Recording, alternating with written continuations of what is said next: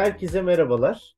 Paradigma'nın yeni bölümüyle karşınızdayız. Paradigma'nın derken tabii ki yeni serimiz olan, serilerimizden bir tanesi olan Arel Ayar Monthly'nin 3. bölümüyle karşınızdayız. Serimiz hızla devam ediyor.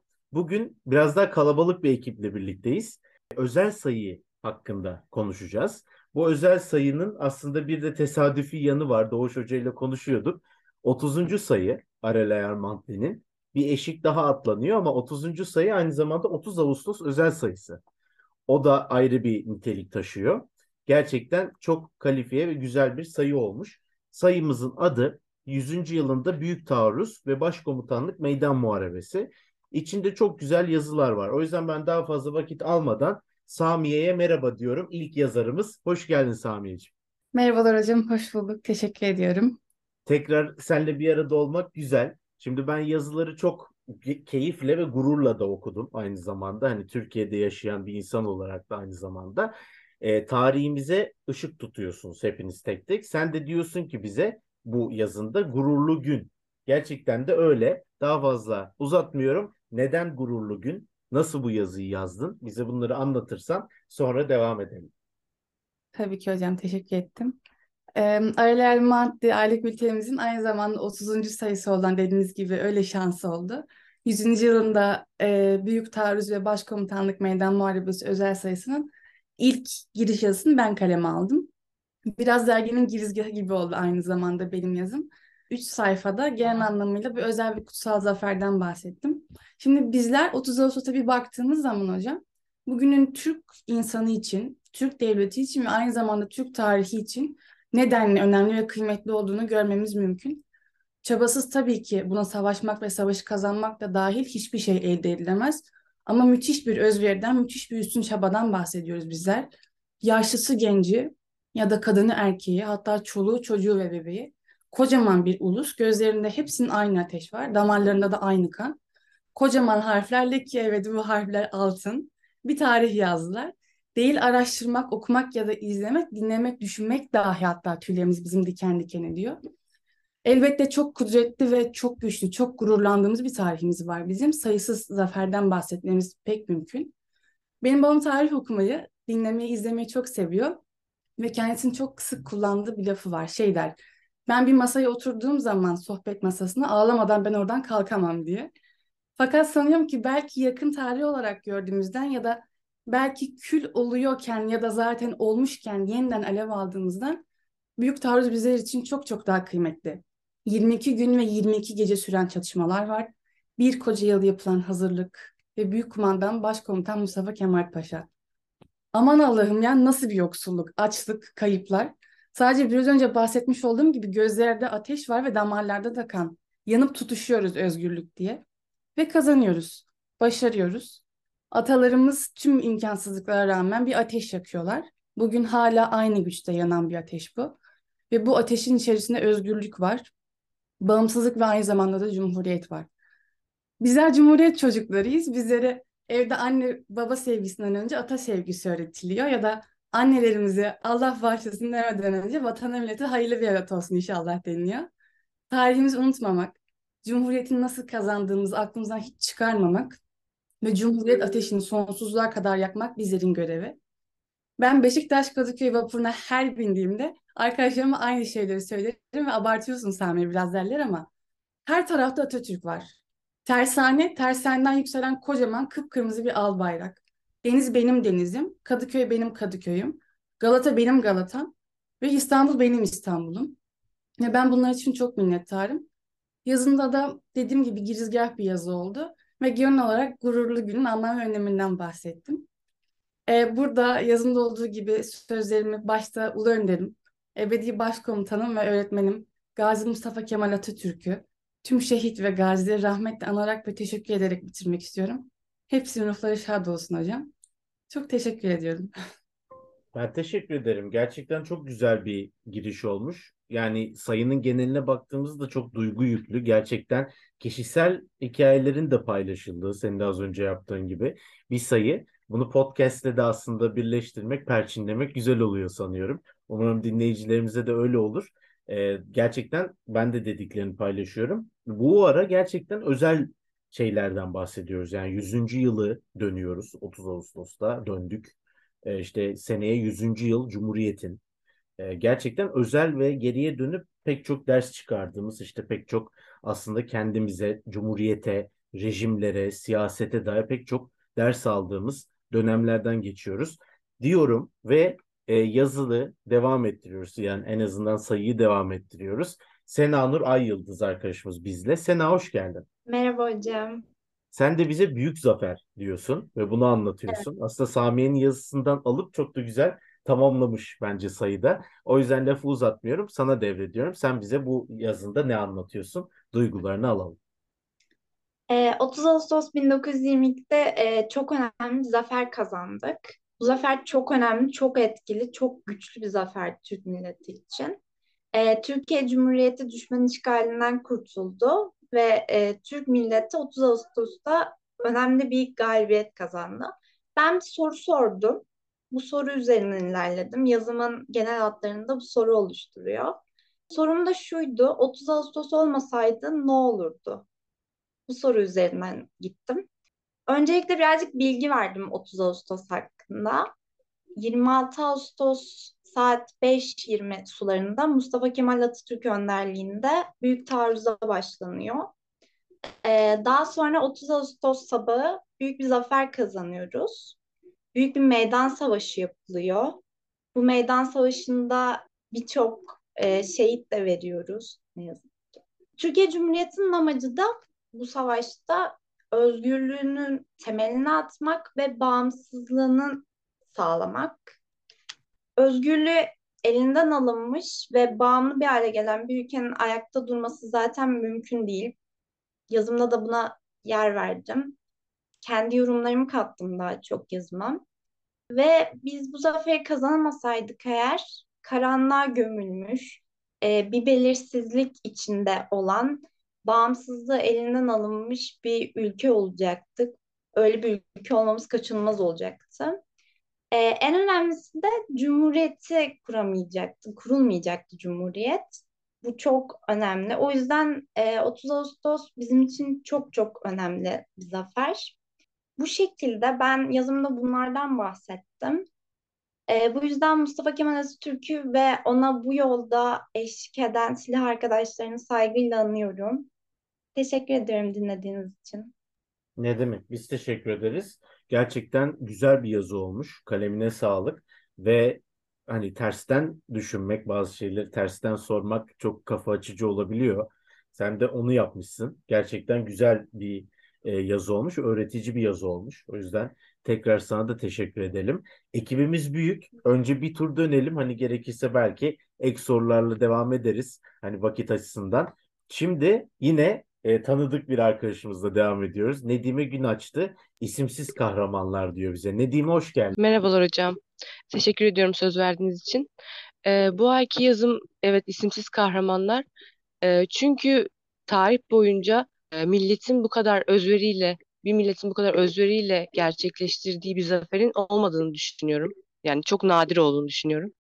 Ee, bu yüzden 19 Mayıs 1919'da Mustafa Kemal'in Atatürk'ün Samsun'a çıkışıyla başlayan e, Kurtuluş Savaşı e, hem yaşanılan muharebeler, kazanılan, kaybedilen savaşlar ya da cepheler e, Türkiye'yi kökten bir değişikliğe götürmüştür. Benim bu yazımdaki amacım da asgari zaferlerden çok milletin, milli mücadele isminin hakkını veren halkla ilgili olmuştur. Dikkat çekmek istediğim noktada askeri zaferlerin veya komutanların daha çok konuşulduğu genelde öyle olur savaşlarda. Bizim bu zaferimizde e, o günlerde mücadele etmiş, kendine bu ülke için feda etmiş insanların hikayeleri, tarihi adlarını yaz, yazdırmış bu insanlar. Bunlardan ilki Kara Fatma. E, gerçek adı Fatma Seher olan Kara Fatma ya lakabını Atatürk vermiştir. Kendisi çok güçlü, özverili e, bir kadın olarak geçiyor. Yanına hemcislerini alarak bir çete oluşturmuş ve e, İzmit ve çevresinde etkileyici mücadeleler vermiştir. E, bir diğeri Albay Reşat Bey. Aslında benim e, bu yazıyı yazmamdaki amaç e, Albay Reşat Bey'in hikayesi. E, yine bu sayıda yazdığım Turgut Özakman'ın Şu Çılgın Türkler kitabı Ee, onun özetini yazmıştım bu sayıda. Orada da geçiyor kendisi. Onun hikayesi beni çok etkilemişti. O yüzden e, isimsiz kahramanlar isimli e, bir yazı yazdım. E, 30 Ağustos'la ilgili bence e, bu zaferle ilgili önemli isimlerden biri kendisi.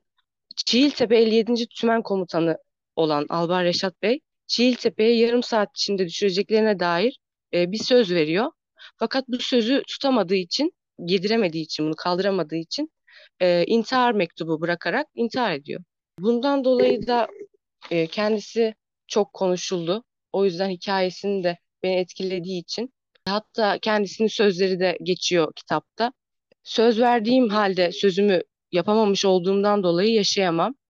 E, bu hikayede böyle acıklı bir sonla bitiyor maalesef. Bir diğer kadın kahramanlarımızdan Halide Edip adı var. E, kendisi hem e, yazar hem de milli mücadelede aktif görev almış bir kadın yazar. E, hitabet yeteneği olduğundan dolayı çeşitli mitingler düzenleyerek İzmir'de olsun, Sultanahmet Meydanı'nda olsun, özellikle İzmir işgalinden sonra düzenlediği mitingler çok konuşulmuştur. E, mitingler düzenleyerek milletin içindeki milli duyguları uyandırarak insanları etrafında toplamış ve çok şey başardığını düşünüyorum kendisinin. E, özellikle Ateşten Gömlek isimli kitabında da geçiyor bu milli mücadele yılları. E, ve son olarak Şahin Bey var. Şahin Bey ise gerçek ismi Mehmet Sait. E, Gaziantep doğumlu fakat Urfa'da, Şanlıurfa'da yaşa- yaşıyor o zamanlar.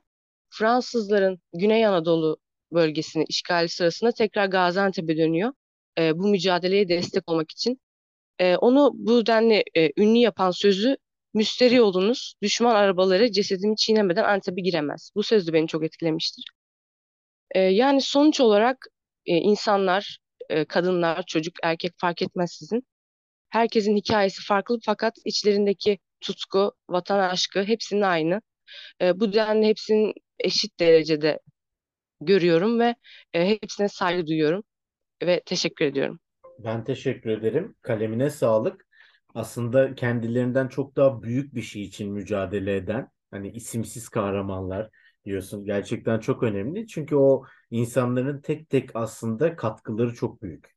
Kendilerinden çok daha büyük bir şey için mücadele etmeleri ve aslında kendi isimlerinden çok aslında o büyük mücadele, büyük amaç için çabalamaları e, senin yazında çok ortaya çıkıyor. Çok güzel de açıklamışsın. E, ağzına sağlık, kalemine sağlık her zaman gibi güzel bir yazı olmuş. Şimdi devam edelim. E, Talha'ya dönüyorum. Talha ilk defa e, bu serimize katkı sunuyor. Talha Çağman. Hoş geldin Talha. Hoş bulduk. Teşekkürler hocam. Senin yazın da şöyle enteresan geldi şahsen en azından. E, değişik bir hani kıyaslama da var aslında. Bir ilham kaynağı olarak Kurtuluş Savaşı. Burada Azerbaycan vurgusu çok enteresan. O benim ilgimi çekti. Sözü sana devredeyim. Sen bu yazıyı nasıl yazdın? Nasıl böyle bir e, sonuca vardın? Ve 30 Ağustos'la ilgili nasıl bir düşüncen var, fikrin var? Onu da duymak isteriz. Sözü sana bırak. İlk defa grup toplantısı yapıp işte 30 Ağustos özel sayısı çıkaralım diye konuştuğumuz zaman e, ben ne yapabilirim diye düşündüm ve herkesin işte hani 30 Ağustos'un önemi hakkında bu isimsiz kahramanlar hakkında işte Nedime'nin yazdığı, Sami'nin yazdığı gibi yazıların çıkacağını biliyorum. Çünkü bu bizim e, toplum olarak e, zihnimizde olan bir olay. Çocukluktan beri bize öğretilen, bize aşılanan ve her Türk gencinin belki de ilham bulduğu bir olay. Ama ben bir üst kademeden bakmak istedim. Mesela Stefan Zweig'ın bahsettiği gibi insanlığın yıldızının parladığı anlar vardır. Kurtuluş Savaşı acaba böyle bir an olabilir mi? Yani insanlığa mal olmuş. Sadece bir milletin tekelinde kalmamış ve bütün insanlığa yayılmış, herkese bir ders vermiş bir olay olabilir miyi araştırmak istedim. Yani burada mesela Dostoyevski Rusya'daki yoksulluktan, acılardan bahsettiği zaman biz bunu sadece Rusya ile sınırlandırmıyoruz. Biz kendi hayatımıza dönüyoruz. Oradan bir pay çıkarıyoruz. Acaba diğer milletler, diğer ülkeler de Kurtuluş Savaşı'ndan böyle bir pay kendilerine çıkarmışlar mı?'yı sormak istedim. Araştırmaya başladığım zaman önce Atatürk'ün bu konu hakkında söylediği bir sözü buldum. Bu biraz uzun bir söz ama burada bunu söylemek istiyorum. Anadolu bu müdafasıyla yalnız kendi hayatına ait vazifeyi ifa etmiyor. Belki bütün şarka müteveccih hücumlara bir set çekiyor. Efendiler, bu hücumlar elbette kırılacaktır. Bütün bu tasallutlar mutlaka nihayet bulacaktır. İşte ancak o zaman Garp'ta, bütün cihanda hakiki sükun, hakiki refah ve insaniyet hüküm sürebilecektir.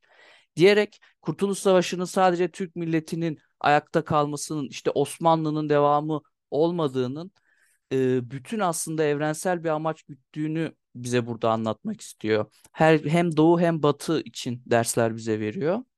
Bu alınan derslerden bazıları da mesela kolonci güçler altındaki devletler, Atatürk'ün mazlum milletler olarak da bahsettiği işte Hindistan, Cezayir, Tunus gibi yerlerde Osmanlı etkisi dolayısıyla Kurtuluş Savaşı'nı İslamiyet'in işte emperyalist hakimiyete karşı işte bir İslami baş kaldırış olarak görülen insanlar var. Bu insanlar büyük işte bağış toplama etkinlikleri düzenliyorlar. Kurtuluş Savaşı'nı takip ediyorlar. Ee, bunu çok sağlam bir kaynak bulmadığım için yazımda veremedim ama işte Gandhi'nin bile e, hani Atatürk'e saygı duyduğunu, çok iyi bir iş yaptığını söylediğini kaynakları da o gördüm. Savaş bittikten sonra bu ülkelerden Atatürk İslam'ın koruyucusu olarak ilan eden tebrik telegrafları çekiliyor.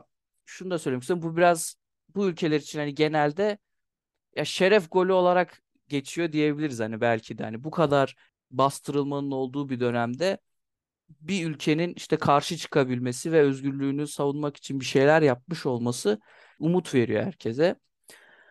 Ancak saltanatın ve işte halifeliğin kaldırılmasıyla tepkiler alınıyor Türkiye Cumhuriyeti'ne. Hani insanlar şaşırıyorlar ne oldu, niye böyle oldu diye. Ama tabii o devletlerdeki insanların, ileri insanların, aydın insanların burada öne çıktığını görüyoruz. Atatürk'ten yine ilham alan mesela Muhammed İkbal gibi, Muhammed Ali Cinnah gibi siyasi düşünce liderleri artık Türklerin işte İslam'ın koruyucusu ya da işte kurtarıcısı gibi bir rolünün olmadığını, aksine bir model olduklarını, Müslüman milletlerin takip etmesi gereken yeni modern devlet modeli olduğunu söylüyorlar ve buna göre davranılması gerektiğini söylüyorlar. Tunus'un ilk başbakanı Fransızlara karşı işte savaşan e, Bourguiba da e, Kurtuluş Savaşı'ndan örnek aldıklarını söyleniyor. Bu örnekler açısında incelediğim zaman Kurtuluş Savaşı'nın bir farklı milletler içinde bir ilham kaynağı olduğunu söyleyebiliriz. Ama sizin de bahsettiğiniz gibi son örneğim 90'larda Azerbaycan örneği de Kurtuluş Savaşı'nın sadece kendi çağdaş dönemi içerisinde e, bir etki kaynağı olmadığını, hala süre gelen bir etkisi olduğunu bize gösteriyor. Her ne kadar Azerbaycan kardeş ülkemiz, işte iki devlet tek millet desek de orası ayrı bir etki alanı, ayrı bir grup. Orada da Ebu Fez Elçi Bey'in birçok kere Türk Kurtuluş Savaşı'na, Atatürk'üne ve Atatürk'e karşı gösterdiği saygı onları örnek aldığı lafları var. Azerbaycan'ın yolu Türkiye'nin yoludur, Azerbaycan'ın yolu Atatürk'ün yoludur diyerek Kurtuluş Savaşı'nı Atatürk'e örnek aldığını söylüyor ve kurmak istediği şeyin de aynı Atatürk'ün yaptığı gibi millet kurup özgürleştirmek olduğunu söyleyebiliriz. Bu açıdan Kurtuluş Savaşı'nın özellikle mazlum milletler denilen kitleler için büyük bir ilham kaynağı olduğunu söyleyebilirim. Beni dinlediğiniz için teşekkürler. Ben teşekkür ederim. Kalemine sağlık, ağzına sağlık. Çok güzel açıkladın. Gerçekten hani nasıl bir e, imaj simgelediğini hani başka ülkeler için, başka liderler için bu mücadelenin aslında bize bir yansımasını veriyorsun. O yüzden de çok kıymetli. Yazılar birbirini tamamlayarak gidiyor. O açıdan da gerçekten güzel. Hani dinleyicilerimiz aynı zamanda sayıyı okursa aslında daha bütüncül bir perspektifte alabilir e, diyorum ve e, devamlı e, bizim ekibimizin parçası olan bir diğer arkadaşımıza dönüyorum. Sırrıcan Yücel. Can hoş geldin. Hoş buldum hocam. Senin yazını yine çok büyük beğeniyle okudum. Edebi de bir yazı. Gerçekten kalemin çok güçlü. Hani her sayıda zaten öne çıkıyor. Diyorum e, bu yazıdan dinleyicilerimizin de istifade etmesi için sözü sana bırakıyorum. Hocam tekrardan aranızda olmaktan çok mutluyum. Çok keyif alıyorum bu e, podcastlerimizden. Benim işim arkadaşlarıma göre biraz daha zor. Ben bir hikaye yazdığım için çok daha dikkatli anlatmam gerekecek yazımı. O yüzden öncelikle neden yazdığımdan bahsedeceğim. Aklımda bazı fikirler vardı. Yazı olarak Kurtuluş Savaşı'ndan sonraki hızlı ilerleyişimiz hakkında bir yazı yazmak istemiştim. Onun dışında başka bir konu olarak Kurtuluş Savaşı'nda savaşmış biriyle hayali bir röportaj yazabilirim diye düşünmüştüm. Bunlardan bahsettiğimde Doğuş Hocam bana şöyle bir fikir verdi.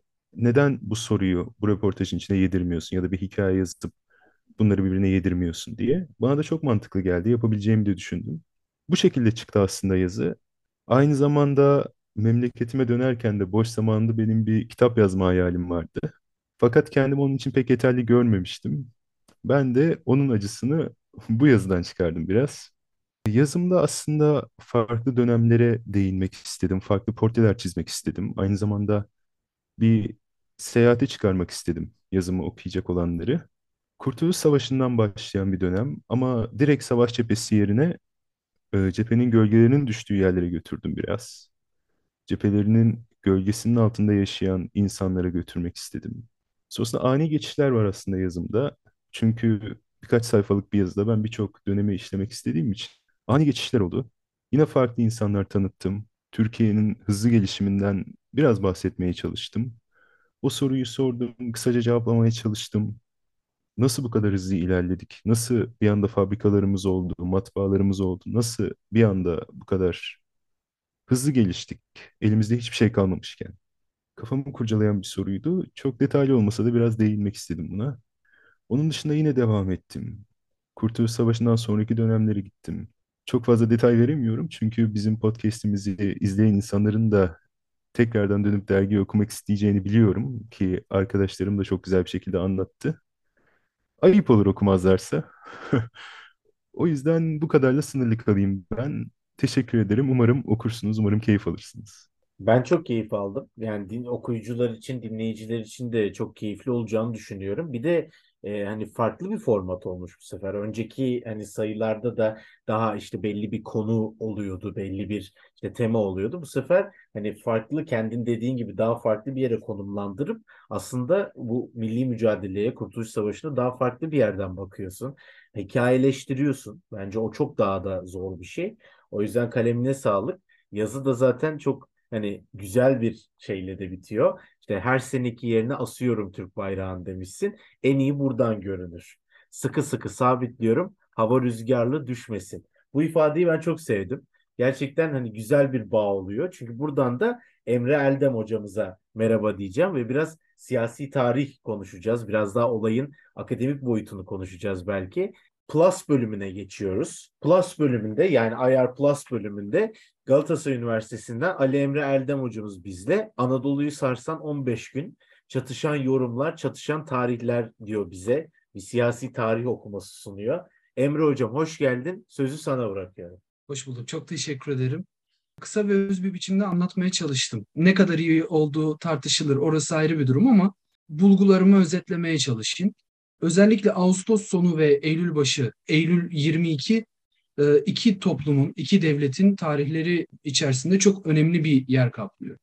Bir devlet için bir e, felaketi, bir yıkımı temsil ederken diğer yanda bir ülkenin zaferini görüyoruz. Yani burada baştan zaten böyle bir yarılma var. Bunun ötesinde Türkiye'nin daha doğrusu e, daha sonra Türkiye olacak olan devletin kolektif hafızasının bir anlamda rehabilitasyonundan da bahsediyoruz. Çünkü neden böyle söylüyorum?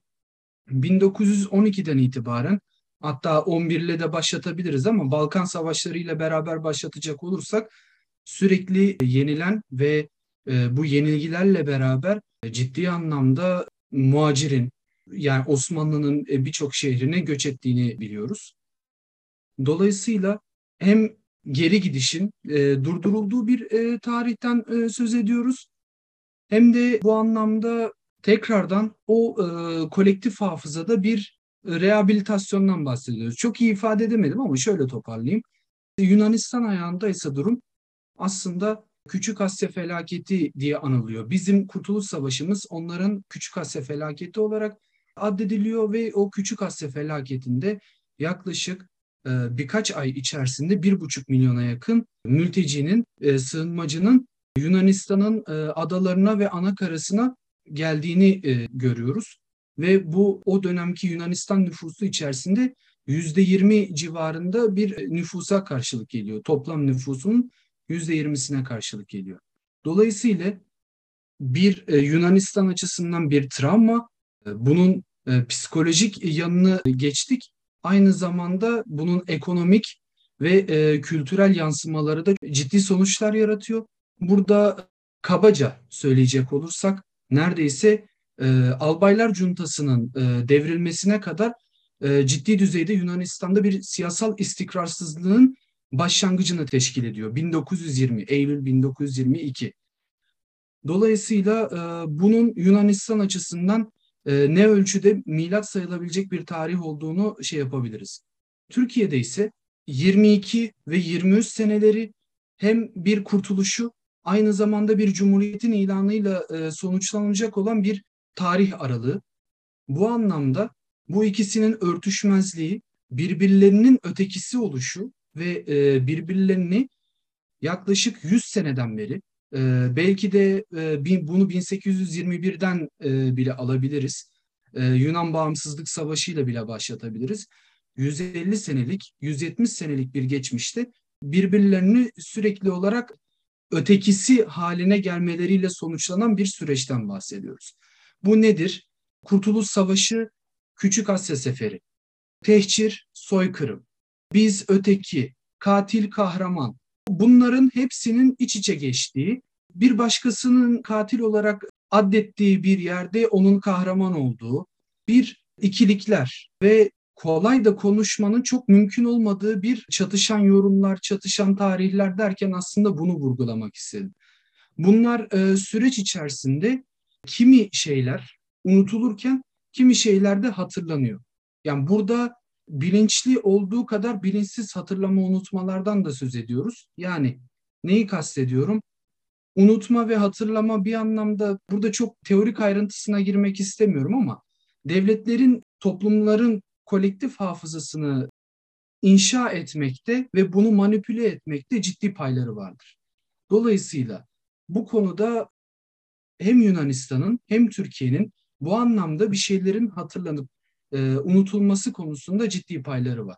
Mesela buna çok güncel bir örnek vermemiz gerekirse eğer, bu 1922'den birazcık şey olmuş olacak ama e, yakın zamanda Yunan Bağımsızlık Savaşı'nın esnasında bir Tripoliçe katliamı vardır. Tripoliçe katliamı yakın zamana kadar Türkiye'nin dışişleri tarafından çok gündeme getirilen bir konu değildi.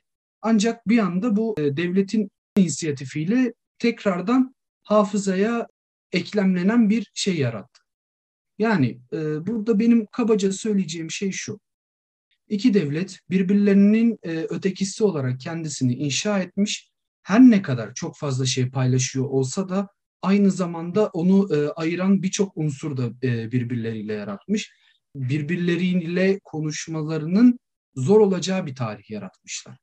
Bunun içerisinde bir e, mübadeleden bahsedebiliyoruz. 2 milyon insan zorunlu göçle e, ki benim şu anda doktora tezimde çalıştığım konu. Mübadil dernekleri çalışıyorum. 2 milyon insanın yer değiştirmesiyle sonuçlanıyor. E, bunun haricinde daha öncesinde yüz binlerce insanın sürekli olarak Birinci Dünya Savaşı öncesinde ve sonrasında yer değiştirmeleri söz konusu. Bunlar bireysel anlamda ciddi travmalar, ciddi acılar getiriyor ve dolayısıyla da birbirleriyle zor bir ilişki yaratıyor günün sonunda. Yani bir yandan işte e, birisi için bir zafer, e, birisi için Anadolu'da Helenizmin çöküşü olarak niteleniyor. Kabaca ifade etmem gerekirse bu Türk ve Yunan toplumlarının hafızaları birbirleriyle çatışan ve birbirinin ötekisi mahiyetinde bir şey. Aslında 1912'den başlayıp 1922'ye giden süreçte önemli bir dönüm noktası Türk-Yunan ilişkileri için. Ancak e, benim şahsi kanaatim, en azından şahsi gözlemim, 26 Ağustos'ta bu e, 9 Eylül e, tarihleri arasında yaşanan olup bitenlerin iki toplumun hafızasında ciddi etkileri var. Ve aslında bu günün sonunda birbirinin ötekisi olmasını sağlamış. Bunun çok başka unsurlarla beraber eklemlenerek Türk-Yunan ilişkilerinde belirleyici bir unsur haline gelmiş. Yani kabaca bu şekilde söyleyebilirim. Hocam kalemine sağlık. Gerçekten yani yazıyı okurken bizim uluslararası ilişkilerde sıkça tartıştığımız konular hep aklıma geldi. Yani sadece siyasi, siyasi tarih değil, işte politik psikoloji, kolektif hafıza, ontolojik güvenlik, kimlik çalışması, çatışmaları hatta işte ben öteki ayrımı, self-other dediğimiz işte o kimlik ayrımları. O yüzden hani çok farklı şeye temas eden bir yazı olmuş. Ben çok bilgilendim. Doktora çalışmanı da merakla bekliyorum ayrıca. Ee, bir gün hani belki bu seri kapsamında konuşabiliriz. Ee, ya da hatta bizim tez serimiz var. Buradan dinleyicilerimizi de oraya yönlendirmiş olalım. Ona da yeni başladık. Arel Ayar Mantli ortaklığıyla e, başladığımız seriye paralel başka serilerimiz de var. Onlara da hani konuk olmanı çok isteriz bir gün. Duygu hocamızı da bekleriz aynı zamanda. E, bütün yazarlara, bütün arkadaşlara, Emre hocama çok teşekkür ediyorum.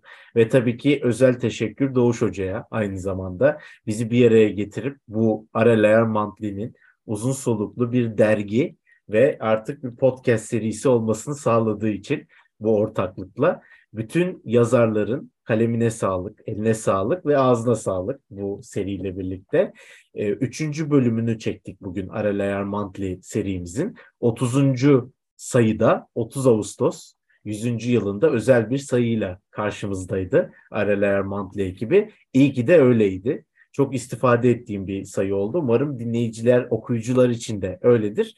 Ee, sayının linkini e, aynı zamanda podcastimizin altında bulabilirsiniz diyelim. Mutlaka sayının tümünü daha detaylı e, okumak için, anlamak için lütfen oradan sayıya da bakın. Diğer sayıları da karıştırın, keyifle okuyun diyelim. Teşekkür edelim. Bizi desteklemeyi unutmayın. Kendinize iyi bakın.